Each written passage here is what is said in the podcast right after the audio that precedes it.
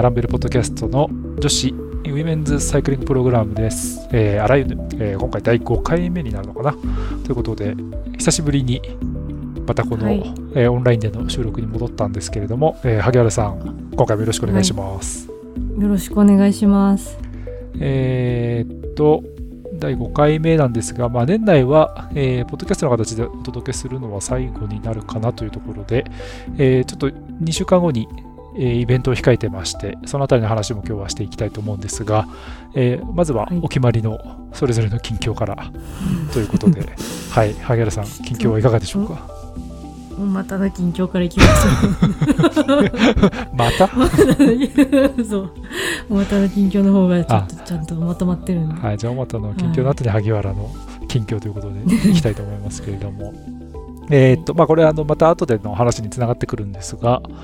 えー、またちょっと僭越ながらですねあの12月の1日から3日まで、えー、個展っていうんですかね展示会をすることになりまして、えー、ちょっとその準備に追われているというところです。まあ、あのね、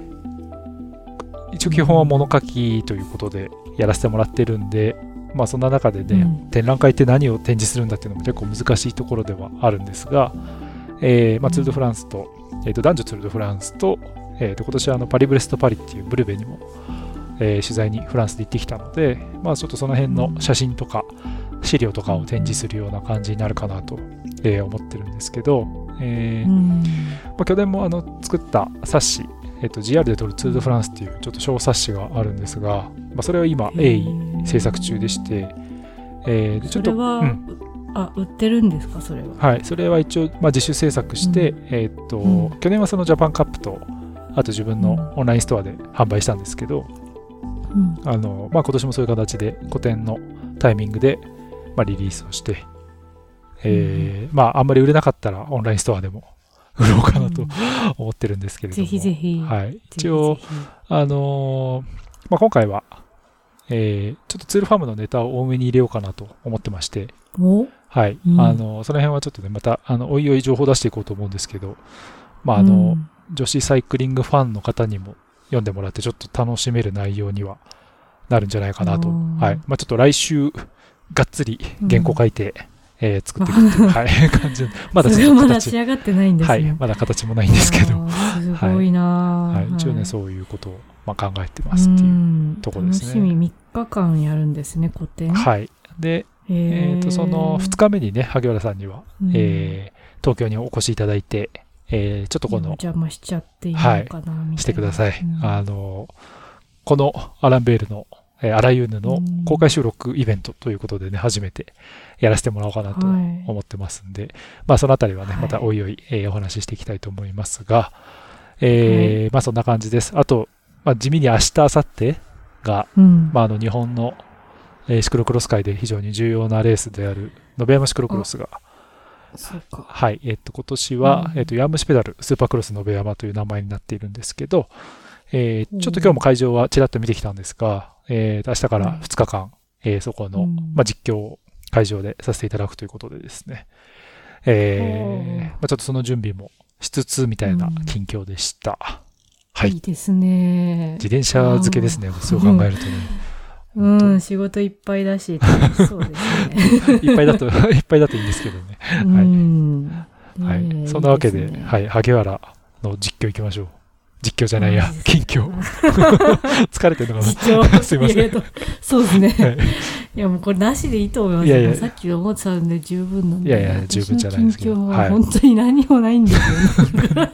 何もない。何もなくて、10月に、あの、グルメライドっていう、群馬の赤城ライド、赤城のグルメライドに一般参加してきて、会社の人と。うんで、それが楽しかったなっていう思い出しかないです。グルメライドって、うん、チェックポイントでいろいろ出てくるやつを食べながらクリアしていくみたいな感じですか？そうそう。エイドステーションが4箇所あって、100キロのうち4箇所なんで。結構、小刻みに、うん。そうなんですよね。まあでも、引退してから100キロ走ってないので、3年間。ううん。大丈夫かなって会社の人に言ったら、うんうんだって4箇所エイドステーションあるから25キロずつあるんだから大丈夫だよすごい、すごい、すごいな。理論もすごいけど、萩原舞子がそうやって励まされてることがすごい。いや、本当に。しかもあの、赤城山の一周ってきついんですよね、外周アップダウンがあって。はいはいはい、で、もう山も登ってないし、大丈夫かなって、大丈夫っしょっていう強い一押しがあって、うん、まあ、会社の自転車族5人ぐらいいるんですけど、1人だけ一緒に来てくれて、はい、まあもう5、60、まあいいや、年齢は言わないんですけど。言ったよ、今。50、60まで言ってないんだけど、はい、はい、あの、総長がいるんですよ、はいはいはい隊。隊長がいて、はいはいはい、隊長と一緒に出てきたんですけど。なるほど。でも結構なんか楽しかったみたいなことをね、あの、インスタかなんか書いてましたよね。楽しいんですよ。あの、標高獲得標高が2000メーターってかなりきつかったんですけど。結構ですね。100キロで2000となると。うん、なんで、まあ、ハードで合宿だった、合宿みたいだったんですけど、でも、本当なんかあの、やっぱ走りやすい道だったし、やっぱ一人だとそんな長く乗れないんですけど、はいはいはい、なんかみんな走ってるし、で、いっぱい食べられるし、うんうん、すごい楽しかったですよね。何が出てくるんですか？群馬特産品？えっとね、うん、いっぱい出てきも、これね、話してたら30分くらいあ、そうだ、いっちゃう。あのね、おかゆ、台湾風おかゆ？とか。はいはい、台湾がゆ、がゆ、がゆですね。そう、最初はだから台湾がゆと、なぜか田舎まんじゅう、まんじゅう、おまんじゅうが出てきたんですよ。まあ、両方食べましたよね、普通に。で、そ、そこからすぐほどなくして、なんかあの、9種目ぐらい入ってるお弁当がバーンって出てきて、やっぱそこでは、やっぱりさすがに食べれなかったっていう人も続出したんですけど、はいはい、まあそれも食べて、食べて。そしたらすぐ山岳が始まるんですよね、険しい。うん、約10キロ 10キロぐらい。だいぶお腹いっぱいになってからそうですね。だいぶあの、下はあの、群馬グリフィンの、よしおちゃんっていう子に引っ張ってもらったんですけど、でも、坂に入ったらもう行ってこいって言って、まあ、そこでさよならして、で、まあ、もう一人のグリフィンの子と一緒に登ったんですけど、で、それを登り切って下って、ちょっとなんか、チョコとか、なんかつまんで、なんかこれしかないのかなと思ったら、下ったらすぐエイドがあって、で、そこでは群馬のお水豚が出てきたああ、水豚。そう、お水豚わかります？ね。ああ、わかります、わかります。そう、お水とおにぎりと、あとなんかみたいな。あ炭水化物の方向ですね、そうなんですよ。炭水化、でもすごいお腹減ってて、うんうんうん、いつも。でも、いいや、もう、だいたい5、60走ったっしょ、みたいな感じだったんですけど、はいはいはい、気分的にはもう80キロぐらい走ったつもりだったんですけど、お水遁の時点でまだ40キロぐらいあったんですね。だいぶ、だいぶある。そうで、そうで、そこからまた登って、下って、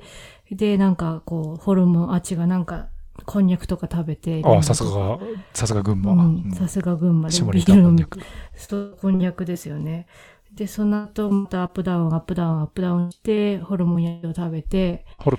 モンホルモン、なぜかホルモン、噛み切れないホルモン焼きが出てきて、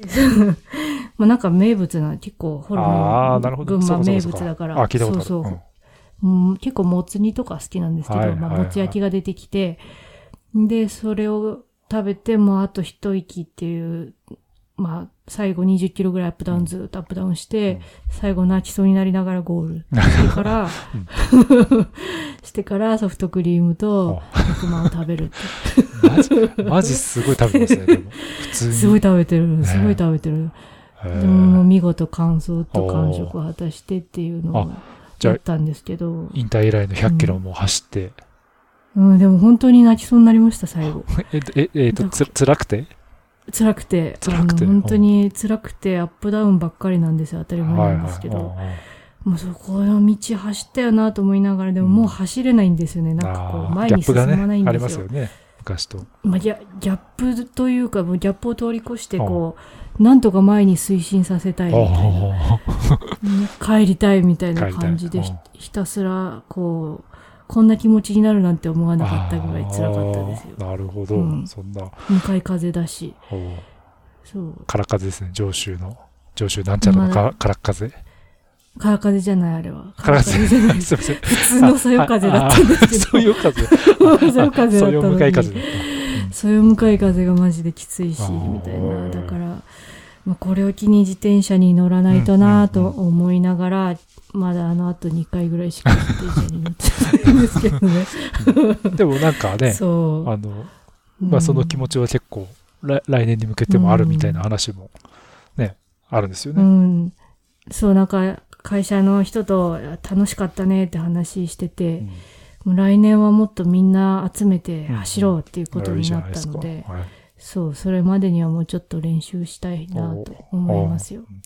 あの、うん、前も聞いたかもしれないですけど、会社のそうやって自転車好きな人たちは、はい、あの萩原さんが元プロ選手だったみたいな話っていうのは、あれリアルタイムで知ってた人たちなんですか？あ入ってから私が入社してから多分、あなるほどあのお尻になったんだと思うんですけどね。はいはいはい、で別にそういうの関係なしに自転車好きな人がいてた、うんうんうん、何人か。そうですね。で、自転車の選手が入るって来て、来たんだけど、うん、全然私が自転車のこと喋らないから。ああ、でしょうね。喋らないし、まあ、最初は本当にまあ人見知りだから避けてたんですよ、そういう。なるほど。もういいんで自転車とかみたいな感じで。それで周りももうこの子本当に自転車嫌になっちゃったんだああ逆に気を使うみたいな。そうあえて触れないみたいな時期を過ごしていたんですけどなんか今年に入ってその総長がようやく、うん、もう萩原さん花見に行こうって言い出してで一緒に花見に行ったんですよね、だからそれまでの2年間ずっと一緒に走ってることはなかったんですけど、ど。そうやっぱちょっと花とか団子につられて私も自転車に乗るようになりまして。でもいい話ですね、それはね。いいんだか悪いんだか、最初から乗れよって話なんですけど。いやいやいやまあ、そうそう。あのね、人生の段階での付き合い方っていうのはできるのは 自転車のいいところですから。そうですね。そうですね。なんか年代構わず乗れますもんね。ねいや、本当本当、うん、それでも、例えばそのイベ一般参加のイベントとか行って、あの、はい、萩原さんですかとか言われないんですか？まあ、あの、自転車屋さん、あの、お世話になってる中島さんっていう自転車屋さんが協力してるんで、なんかまあ、さすがにお前、スタート前になんか喋った方がいいんじゃね？みたいな。配慮してくださったんですけど、はいはいはい、私がその当日スタート場所を間違えて集合間違えて集合してしまって、すごいギリギリに着いたんですよ。だから、もう開会式とか始まってるし。で、そう、バーンってもうちょっとバタバタしてスタートしたから、特にそういう、あの、紹介とかしていいですかって一応気遣って言ってくださったんですけど、いや、もうそういうんじゃ、そんなあれじゃないんで、って言って、こうバタバタバタバタして、うん、でも、グリフィンの選手とか、うん、なんかこう趣味でも、なんで、一般でも、ちょっと有名なサイクリストの人とか、名物みたいな人とかも来てくれてたんで、うん、それなりになんかこう、みんなそれぞれ楽しんでました。あ、いいですね、いいですね。なるほど。うん、そうか。うん、あの、うん、レースで、元プロで、レースの解説もしてます、萩原さんみたいな感じにね、うん、普通の一般のそのサイクリストはね、思うと思いますけど。誰もわからないと思うんですけど。いやいやいや、そうですか。私が誰よりも一番遅く集合したと それはちょっとあれですけどね 危なかった、本当に。いやいや、はい、そんな感じです。はい、はい、はい、あでも素敵な近況ありがとうございます。まあまあ、はい。あの、そんな秋を過ごしてきたという形になるんですが、うん、まあ秋というとね、はい、だいぶこう、シーズンも終わりましたんで、うん、えー、ウィメンズサイクリングの方の、まあレースの話っていうのはね、だいぶ、あの、うん、まあ、リアルタイムでレースがないっていうところは出てきちゃってはいるんですけど、まあ、いくつかトピックはこの間にもあったので、ちょっとその辺を今回はさらっとさらいつつ、はい、お話できればなと思っておりますけれども、えー、じゃあ、まずは、アワレコード樹立っていうのがあったんですね。あのー、えっ、ー、と、ここまで記録持ってたのが、えっ、ー、と、リドルトレックの、うん、えー、エレン・ファンダイクというオランダのね、TT スペシャリスト、うん、えっ、と、世界チャンピオンでしたね、うん、この間までね。えー、そうですね。ねえっ、と、彼女が、まあ、49.254キロというアワーレコードを持っていたんですが、えっ、と、この10月に、はい、えー、新たに、えー、アワーレコードが塗り替えられて、イタリアのビトリア・ブッシという選手ですね。えー、うん、彼女が50.267キロということで、初めて50キロの壁を女子選手として破ったということで、えー、まあいろいろ彼女トピックがあって、えーと、うん、オックスフォード大学で、えー、純粋数学、まあ、応用数学と、ね、えー、対をなす純粋数学という、なんか証明とかよくやるあの学問らしいんですが、純粋数学の博士号を持ってらっしゃる、えー、ビットリア・ブッシーさん。ねうん、で、過去にも実はその哀れコードを持っていたことがあるということで、あの、まあ、ちょっと彼女の経歴というか、選手としてのあの歩みを見てみると、非常にあの哀れコードに情熱を燃やし続けている人生というような選手でもあって、えっと、87年生まれなので、まあ、大体あの僕らと同じ世代の選手ということなんですが、すね。うん、萩原さん、彼女のことってなんか知ってました？現役の時とかも含めて。実は一緒にレース行ったことあって、あのミックスチームなんですけど、はいはい、2015年だったかな、あの、うん、ジロとか私、ステージ優勝できた年があったんですけど、うんうん、その翌年がオリンピックだったので、どうしてもポイントが欲しくて、で、やっぱどうしてもアシストで走ってるとポイント取れる機会がまだなかった選手、なポイント取る機会がなかったので、それでミックスチームでなんとかそういうレース2カテゴリーとか出れないかなと思って、で、オードリーに聞いて、で、ブルターニュミックスチーム探してるところ知ってるから、私はナショナルで出るけど、ミックスチーム紹介してあげるよって言ってくれて、はいはい、で、なんか、なんかこう、すごい黄色いジャージのチームに招待してもらって行ったんですよね。ジロー終わってすぐ行ったんですよ、そのまま移動して。えー、っと、フランスチーム？ってことそう、フランスのミックスチーム。はいはいはい。そう。で、なんかもう泊まるとこもあれだからって言って、その当時、フランスのナントに荒城さんがいて、うんうん荒城さんって言って、荒城さんのお家に食べてもらったっていうことがありましたね。あの、ブルターニュ地方だったから。はいはいはい。そう、それで電車でブルターニュ行って、集合したら彼女がいて、イタリア人だったんですけど、その、それまで全然知らなくて、チームに所属してない選手だったんで。で正直走りの印象はあんまり覚えてない。もうミックスチームだからみんなバラバラだったんですけど。どはいはいはい。うん。でも、まあ自分個人的にもステージ優勝ができたりとか、うんうん、そうですよね。まあでもあんまりこうチームとしてまとまって走れた思い出はないんですけど、うん、でもなんかこうか自分のメカニック、まあ彼氏なのかな、かこう連れてきてスタッフを、うんうん、それでこういろいろ準備してやってる感じの子だったから、うん、まあちょっとこう個人で活動してるマウンテンバイカーみたいな印象だったんですよね。うん、ちょっとプライベーター的な感じの。うん、そうそうそうそう。プライベートの環境をちゃんと持ってやってる子っていうイメージがしてて、はいはいはい、まあその後まあ活動はあんまり Facebook で見るぐらいだったけど、うん、まあなんか、哀れ行動当時もやってたかなと、うんうん、トラックのナショナルチームとかでも走ってた気がするんだよな。あんま詳しく知らないんですけど、でまあ活動してるなと思ったけど、え、そんな頭いい人だった？みたいな感じですね。ね今考えると。しかも、えっと、うん、それこそ14年か15年くらいに、うん、えー、この博士号を取ったらしいので、まさに多分そのブルターニュとか出てた頃にバリバリ論文書いたりしてたっていう、うん、ことになるのか、すごいですね。でも、そんぐらいの、なんか、ぶっ飛び方の方が、超気晴らしになったんかもしれないですよね。まあ、あの、うん、その、一回記録を自分で作って、で、また、あの、うん、塗り替えられて、さらにそれに挑むっていうところで、うん、あの、クラウドファンディングなんかもしたらしいんですけど、まあ、そこの中で、あの、やっぱり数学的な知見を、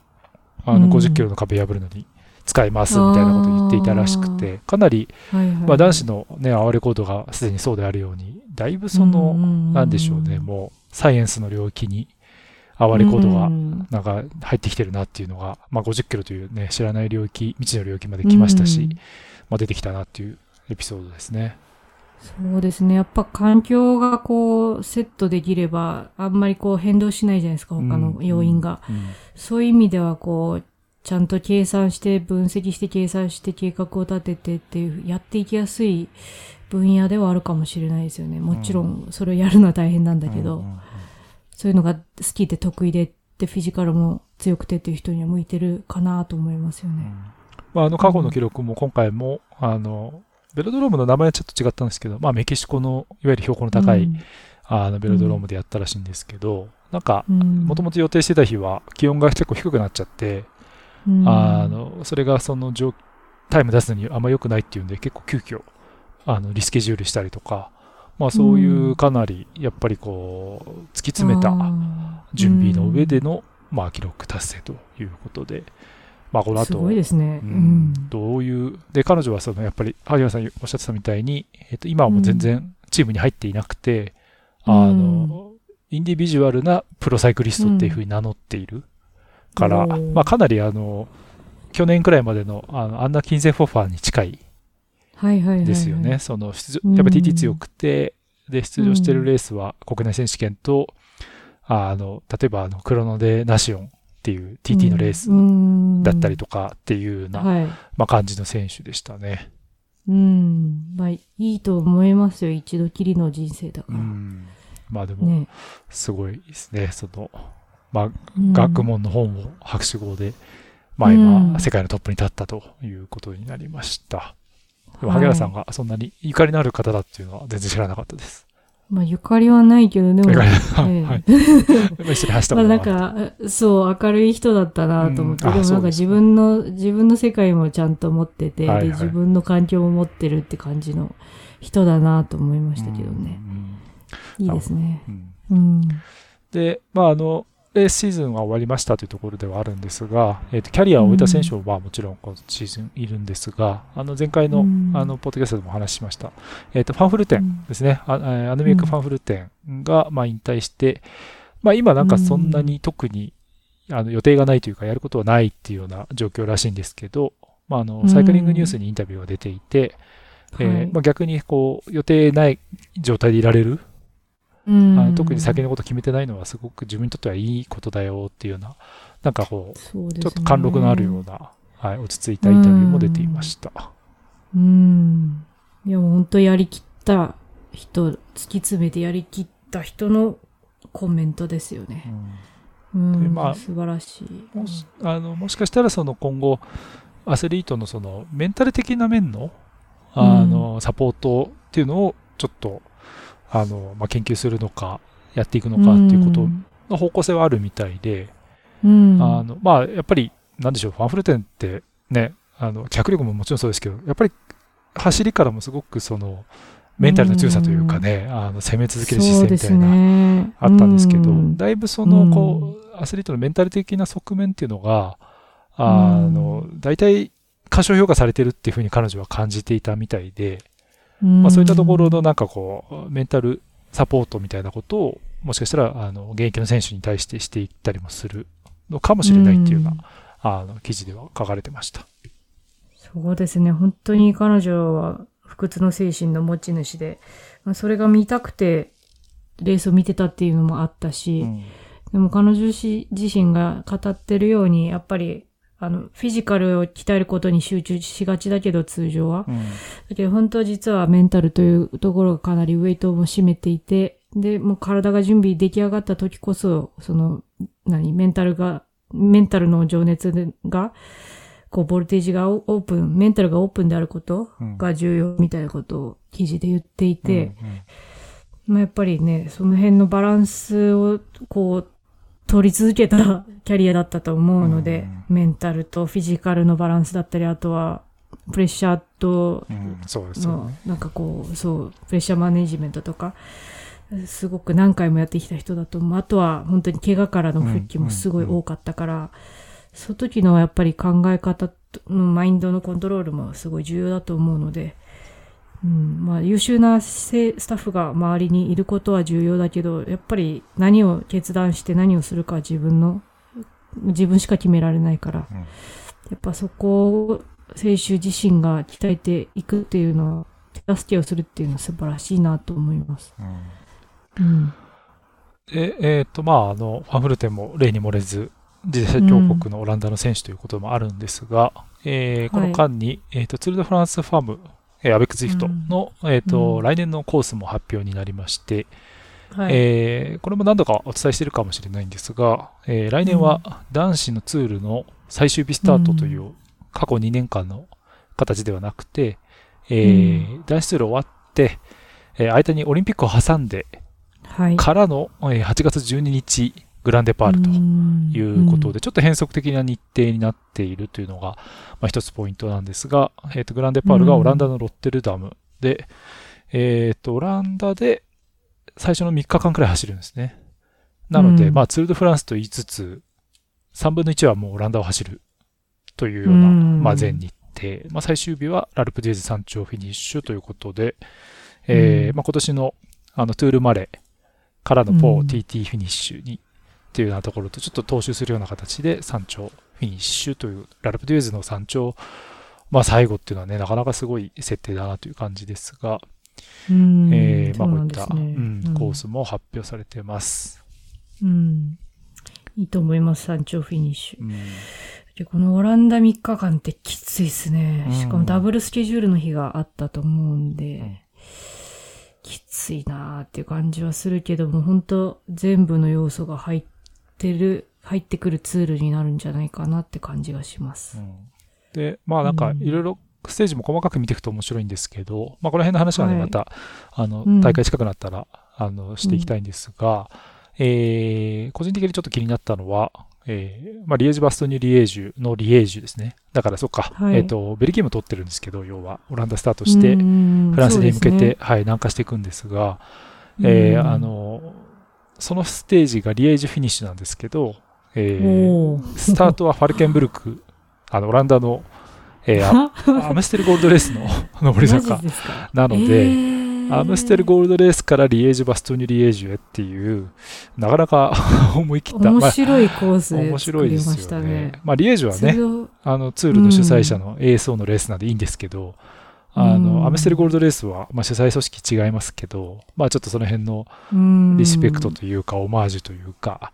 あの、アルデンドクラシック2つのレースをつなぐようなレイアウトにもなっていると。ツールド、ねえ、ツールだからできる力技の中の力技じゃないですか。すね、すごいですね。あとは、あの、えっ、ー、と、第4か5かな？あの、はい、アルザスに、ボージュか、ボージュ山脈の、えっ、ー、と、ル、ルミアモンっていう街があるんですけど、はい、えっ、と、ここが、えっ、と、ごめんなさい、フィニッシュだったかな？スタートしてたかな？まあ、あの、街が、いや、あの、レースが通るんですけど、あの、ここはあれなんですよね。あの、ポーリン・フェランプレボのゆかりの街ということで、うん、あ、そうなんですか。これは、あの、個人的には、うん、あの、パリオリンピックで、まあ、あの、クロスカントリーオリンピックになると思うんですけど、金メダルを取らせてからの、フェランプレボーが、まあ、ツールファームのスタート地点だかフィニッシュにやってくるみたいな、だいぶフランスやりたいんじゃないかなと思ってるんですよね。すごい台本用意しちゃいますね。うん、まだ何も始まってない始まってない。個人的にはそういう勘繰りをしたりもしたんですけど、というのも、あの、まあ、オランダの選手強いっていう話はしましたが、あの、フランスがやっぱちょっとここのところ、その、すごく、ものすごい強いチャンピオンというのが、やっぱりこう、フェランプレボ以来出てきてないのかなっていう気もするんですよね。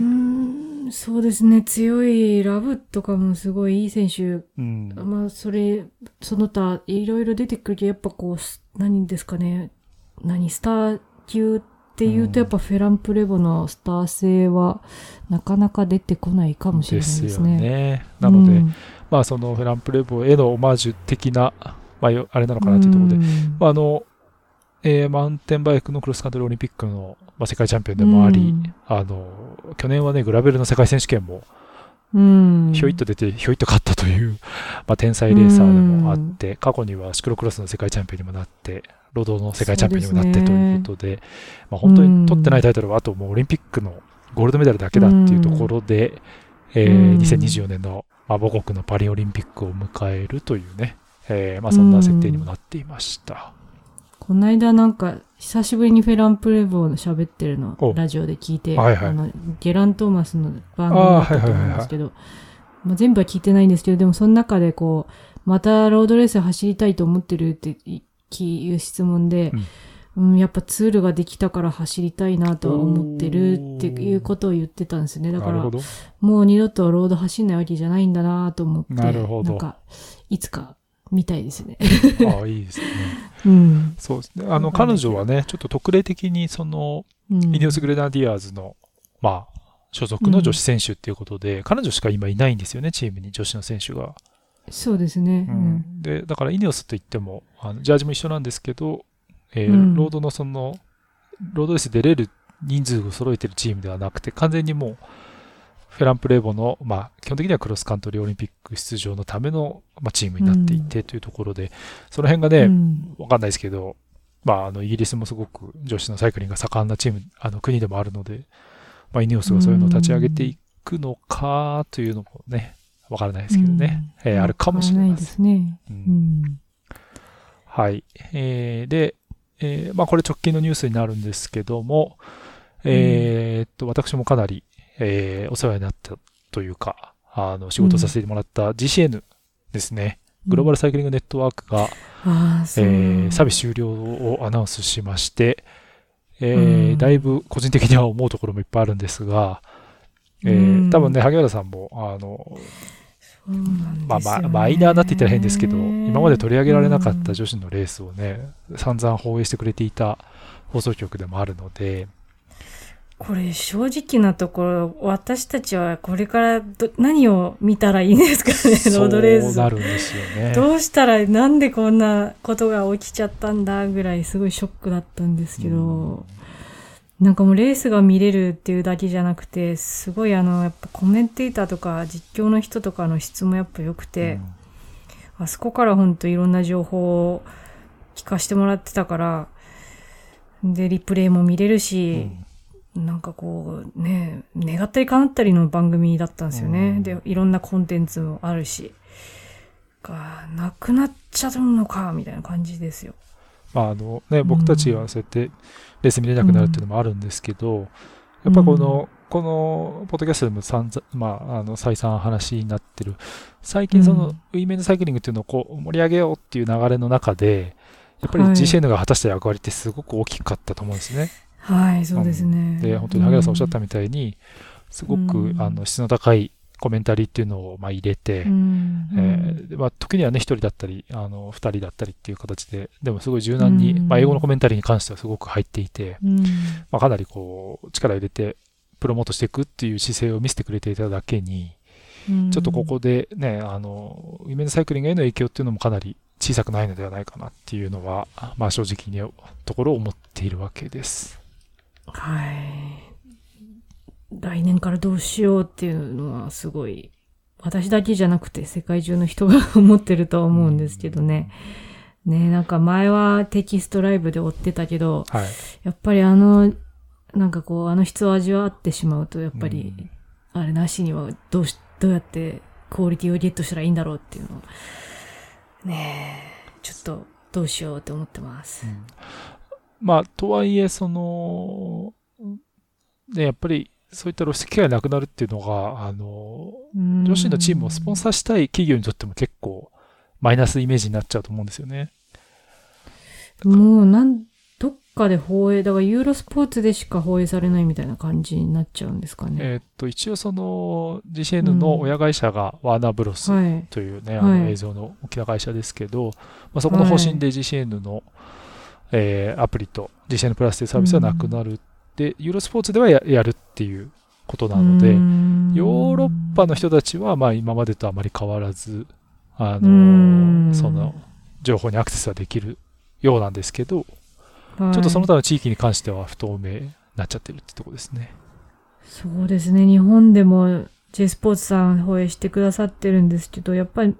なんだろう、こう、パイが少なくなっちゃうと見る人も少なくなっちゃうんじゃないかなってすごく心配になりますよね。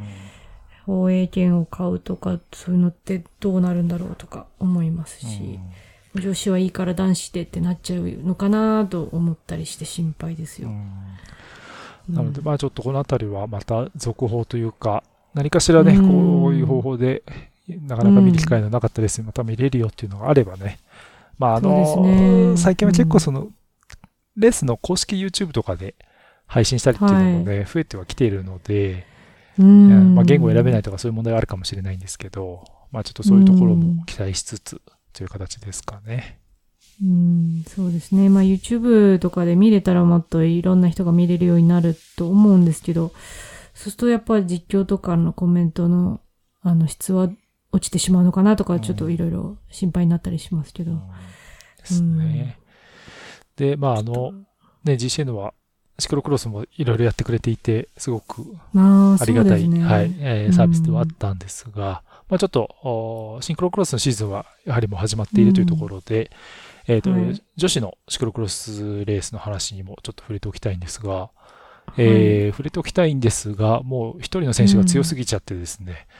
あんまり 話題が難しいんですが、えっ、ー、と、ユモビスマのフェム、ファンエプルですね。彼女が、まあ、今、現世界チャンピオンでもあるんですけれども、うん、もう完全に無双状態、まあ、今シーズン始まって負けなしという状況、うん、ちょっと他のライバル選手たちが手も足も出ないという状態が続いていて、えーと先日行われたヨーロッパ選手権も、まあ、勝ち切ってということで、うん、えー、来ているという状況になっている、まあ、シクロクロスサーキットです。あの、この年代で結構こう、似たような強い選手、パパパって出てきてたけども、うん、それをもう、それよりかはもう、もっとどんどん抜けちゃってるって感じですか、ファンエンペルいや、えっ、ー、と、それはやっぱり、あの、そこに理由があって、うん、えー、あと二人ね、その、20歳、21歳の、あの、うん、オランダの、はい、はい、いたんですが、あの、二人ともね、まだ出てないんですよ、シクロクロスレースに。あ、要は。はい。で、えー、今名前が挙がった、えー、現在オランダチャンピオンですね、ブック・ピーテルス。はい、えっ、ー、と、はい。えー、ドゥクニク・フェニックス、うん、あ、ごめんなさい、チーム名、今のチーム名、アルペシン・ドゥクニクじゃなくて、アルペシン・ドゥクニクでいいのかな？今は、あれ、女子は。アルペシン・ドゥクニクでいいのかな？あれ、フェニックス、ドゥクニクだ何忘れちゃった。そうなんですよ。そうなんですよ。忘れちゃった。でも、あの、シクロクロスの時なんか同じジャージ着てたような気もするんですけど、まあ、あの、うん、ブックビーテルスが、えっと、今週末の、えっ、ー、と、フランスで行われるワールドカップですね、うん、トロワというところで行われるんですけど、えっ、ー、と、そこから参戦ということで、うん、えー、まあ、今年の世界選手権で、えー、勝負バチバチと火花散らしたファンエンペルとピーテルスの初の、うん、まあ、平たく言っちゃうと、男子のマチューとワウトみたいな存在というふうに、はい、そうなりますね。はい。まあ、うん、考えていただいていいかなと思います。で、あともう一人ね、そのオランダでは、えー、シリン・ファン・アン・ロイという、あの、今、リドルトレックの、はい、選手がいまして、はい、彼女もシクロクロス走らせると、うん、まあ、三強の一角を占めるということで、うん、まあ、ちょっと感覚的にはどうでしょう。あの、男子で言うと、えー、トム・ピドコック的な存在っていう、まあ、ちょっといろいろ語弊はあるんですけど、まあ、ざっくり言うとそういう、うん、あの、スター選手たちが、まあ、ここからまたシクロクロスシーズン始めていくよという、えー、タイミングになっていますという現状ですね。えー、シクロももう完全世代交代ですか？で、えっ、ー、と、もう一人ですね、うん、あのーうん、まあ、彼女がいないから、ファンエンプレが勝ちまくってんじゃないかと言われていたんですけど、えー、はい、同じくリドルトレックのルシンダ・ブラントですね。そう。はい。えっ、ー、と、ブラントも、えっ、ー、と、この後、レースに参加していくシクロクロスシーズンインということで、うん、えーはい、なので、まあ、ちょっとね、あの、本格的なシクロクロッサーたち、強豪選手たちが、うん、まあ、この11月中旬以降から、やっと顔を揃え始めるというような、はい、あ女子のサーキットにはなっていると。うん、はい。うん、シンダブランド、個人的にも好きなので、したいです。あの、確かブランドは、あれですよ。あの、オランダ人なんですけど、あの、拠点をなんかベルギーに移すとかで、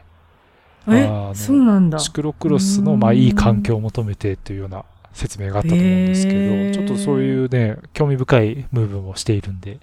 ちょっと注目したいですね。住むのはいいから移動だけでいいんじゃないかってもう住むぐらい好きなんですね。もうまあなんかね、あるのかもしれないですけど。隣なのにな、みたいな。はい、うん。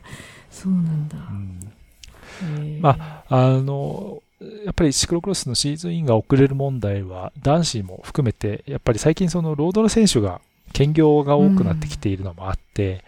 で、あの、まあ、ファンエンペルは、あの、ロードも道を走ってはいないこともないんですけど、やっぱりメインがオフロード、マウンテンバイクの選手だったので、ね、はい。なので、まあちょっとね、あの、早めにシクロクロスシーズンインしてということで、まあ、プックピーテルスも、むしろマウンテンバイクのシーズンは、かのま、ま、マウンテンバイクに関してはピーテルスはもう本当に今年、今シーズン、あのワールドカップの総合優勝もしてますから、えー、非常に強かったんですけど、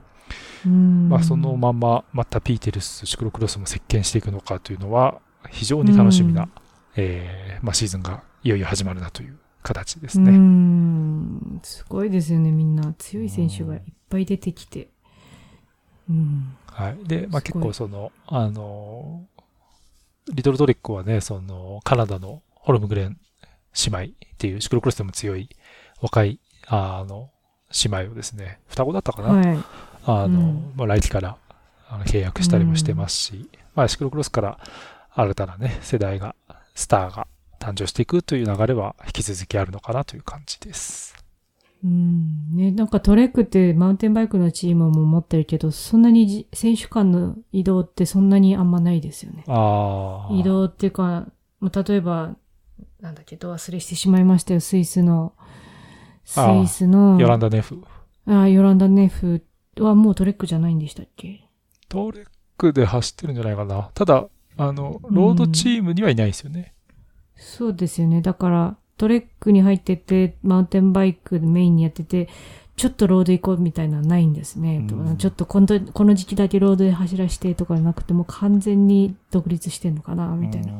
感じ。スポンサー一緒だけど。うん、うん、まあ、オリンピック近いからそうせざるを得ないだと思います、ね、そうですね。やっぱり、うん、来年は本当オリンピックイヤーっていうことで、また、ね、うん、その辺の展開なんかもいろいろ変わってきそうだなっていうのもありますけれども、うん、えー、まあ来年の話をすると鬼が笑うじゃないんですが、えー、うん、そんなね、来年の話をしようじゃないかというイベントが、はい、12月2日の土曜日に行われます。パチパチパチパチパチパチパチパチ。何も準備してない。はい。あの、はい、えっとですね。じゃあ改めてちょっと、あの、イベントの告知をさせていただくと、えっと、12月2日の土曜日になりますね。えー、19時からですね、あの、東京都の狛江という町があるんで、狛江市ですね。えー、で、泉多摩川駅、小田急線ですけれども、えー、この駅から徒歩1分のところにですね、あの、ウェブメディアのラルートという、えー、自転車のメディアがあるんですが、えー、そこの編集部をお借りしまして、えトークセッションを、えトークセッションというかもう、あの、このあらゆるの公開収録を行います。うん、えー、はい、なんと初の試みということになるんですが、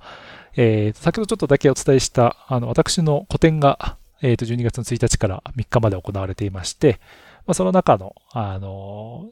まあ、イイベントという形で行わせていただくんですが、えっ、ー、と、7時から、夜7時からですね、土曜日の夜7時ですので、まあ、できればね、あの、東京の方はもちろんですけれども、ちょっと遠方の方も、東京観光のついでにでも、まあ、いらしていただけたらな、なんていうふうに思うんですが、えー、これちょっとあの、詳細はまた、あの、ポッドキャストの概要欄に、えー、リンクを入れておきますので、えー、ぜひ、えー、ご確認いただきたいんですが、えー、ただちょっとその、参加に関しては、えー、条件がありまして、えー、その Web メディアラルートの購読、えー、会員登録から購読が必要ということで、す、えー、で、に会員になられている方はまあ問題ないんですが、そうでないよという方はですね、あの、現場で登録していただくのも全然大丈夫ですので、えー、ちょっとそういったところが入ってくるというのと、えー、プラスで参加費がかかるんですが、えっ、ー、と、投げ銭方式らしいんですね。うん。なんで、あの、100円以上であればいくらでもいいという参加費らしいんですが。いいですね。はい。はい、ただ、あの、いい。はい。あの、萩原さんはちょっとね、あの、はるばる、群馬から、あの、空風に乗って、東京までいらっしゃいますので、うん、えー、あの、萩原さんの交通費くらい出るくらいの投げ銭はですね、参加の皆さんには、あの、お支払いいただいたら、ありがたいんですが。心配しないでいただきたい。一人でもいてくれればいい。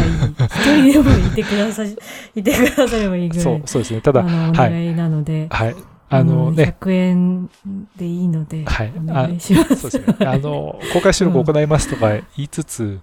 誰もいないと結構辛い、はい。そうですね。辛い感じになりますので、うん、あの、ぜひね、ちょっとどしどし、えー、ご応募、えー、いただければと思います。あの、概要欄にリンクがあって、そこの、えっ、ー、と、Google フォームかなから、えー、お申し込みできるという形になっていますので、えー、よかったらお申し込みいただければと思います。ただ、あの、長いことで有名な、このアライヌのポッドキャストなんですが、さすがにあの、いつもの感じで、2時間とかやっちゃうと結構、はい、聞いてる方も あ疲れちゃうと思いますので、はい、一応、まあ1時間というね、時間を設定させていただいて、えー、夜7時から8時までということで、えー、まあ、そんなに気張らず、あの、やっていけたらなと思いますが、一応内容としてはですね、あの、今年の2023年シーズンのえー、ウィメンズレースの、えー、トピックスですね。なんかを上げつつ、うん、まあちょっと、こう、それを振り返りながら話していき、まあ、2024年シーズンどうなるかな、みたいな話を、まあ、したいなというふうには思っているんですが、まあ、やっぱりこういったせっかくの機会ですので、えー、お集まりいただいた方たちからね、あの、質疑応答というか、まあ、本当にどんな質問でもいいので、あの、まあ、そういった時間も設けられたらいいかな、なんていうふうに思っております。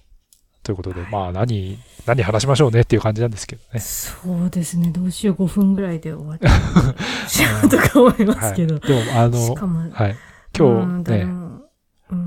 今日もあの30分くらいで終わりにしましょうとか言ってて、もう45分ですから、はいね、5分で終わることはないと思いますけれども。はい。まあ、誰も来てくれなかったら寂しいので、桜でも用意しとこう仕込みをね、ちょっと。仕込みをね、はい。はい、まあ、ね、誰も仕込めないんですけど。な、なぜ、なぜ言った？いやいやいや、ね、なかなかみんな土日忙しいんで。まあまあそうですね。あの、はい。一応ね、この、えー、1日から3日という期間で、えっ、ー、と、私も個展の設定をさせていただいたんですが、あの、結構、日本のその関東の自転車のお祭り的イベントでもあるですね、うん、バイクロワという大会ともろかぶりでして、はい、なんでぶつけちゃったんですか？いやいや、まあ、いろいろ事情あるんですけど、わ割とですね、その、個展に来てくれる知り合い層はみんなそっち行くみたいで、えー、結構、ね、はい、僕のあの、うん、知り合い桜はなかなか難しい状況に置かれておりますので、あのむしろですねあの直接面識のない方たちにこそ来ていただきたいと言いますか。そうですね、はい、これを機会に本当、はい、ラルートさん私も行ったことないから行ってみたいなって思ってたので、うんうん、そうですね。あの、うん、ねまあ、あの会場も快く貸してくださいましたし、まあ、なんといってもね、うん、あのラルートのあの記事をきっかけに我々も、えー、お話をさせていただくようにもなりましたので、うん、そうです。はい。ちょっと、あの、うん、ちょっとね、準備間に合えばなんですけど、あの、過去に、あの、僕が書いた記事の、ちょっと抜粋冊子みたいな、うん、ラルートで書かせてもらった記事の、ちょっとしたこう、抜粋をまとめた、まあなんでしょうね、ペライチかもしれないんですけど、ものを作ろうかなと思っていて、うん、えー、と、そこでもね、はい、その萩原さんの、あの、インタビュー記事のちょっと抜粋も入れていく予定ではあるので、あの、まあそういったものは、あの、ご来場いただけたら、あの、皆さんにお渡しできますので、まあ、あの、トークショーのタイミング合わないよという方でもね、もし、個展の方には会えばというところで、えー、いらしていただければと思います。じゃあ、萩原さん、あの、個展、あ、はい、すいません。あ、どうぞ。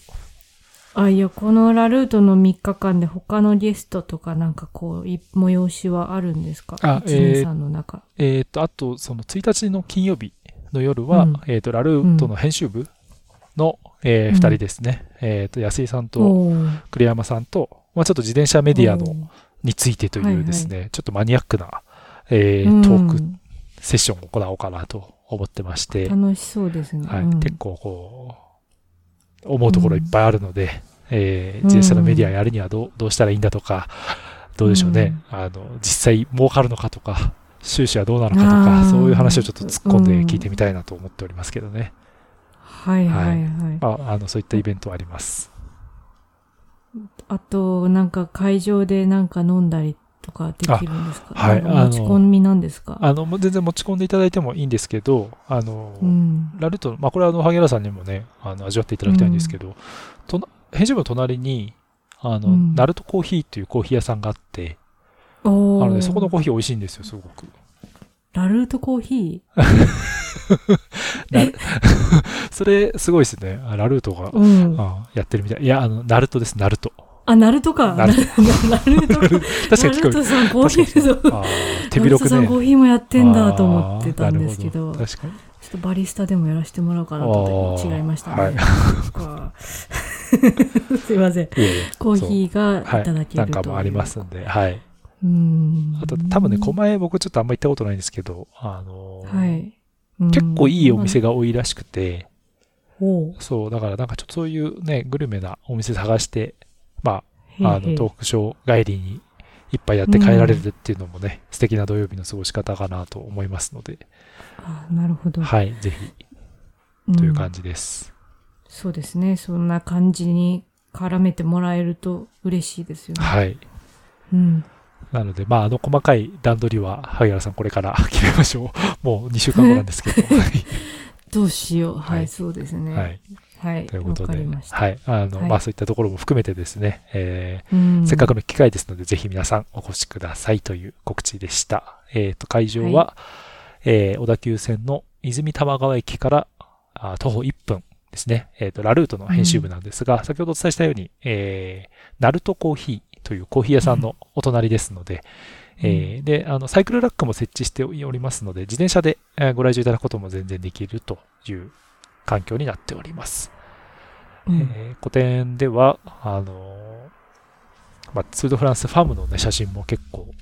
えー、展示する予定で今準備もしていますので、うん、えー、有名なサイクリングファンの方もぜひですね、ご注目いただければと思います。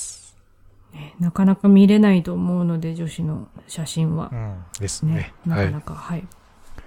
楽しみ。はい。ということで、はい、えー、我々にしては短めにかな。まあ、50分喋ってるんですけど。ね、はい。おはい。はい。なんか最後に言い残すことはありませんか？いや、特に本当に。はい、ないですね。ないです、ないです。二日、一人でいいから。あ、一人で、はい。そうですね。はい。あの助かります。はい。はい。はい、ということで。何か粗品を準備していきます。こっちが、こっちからね、来て来てくれてありがとうって。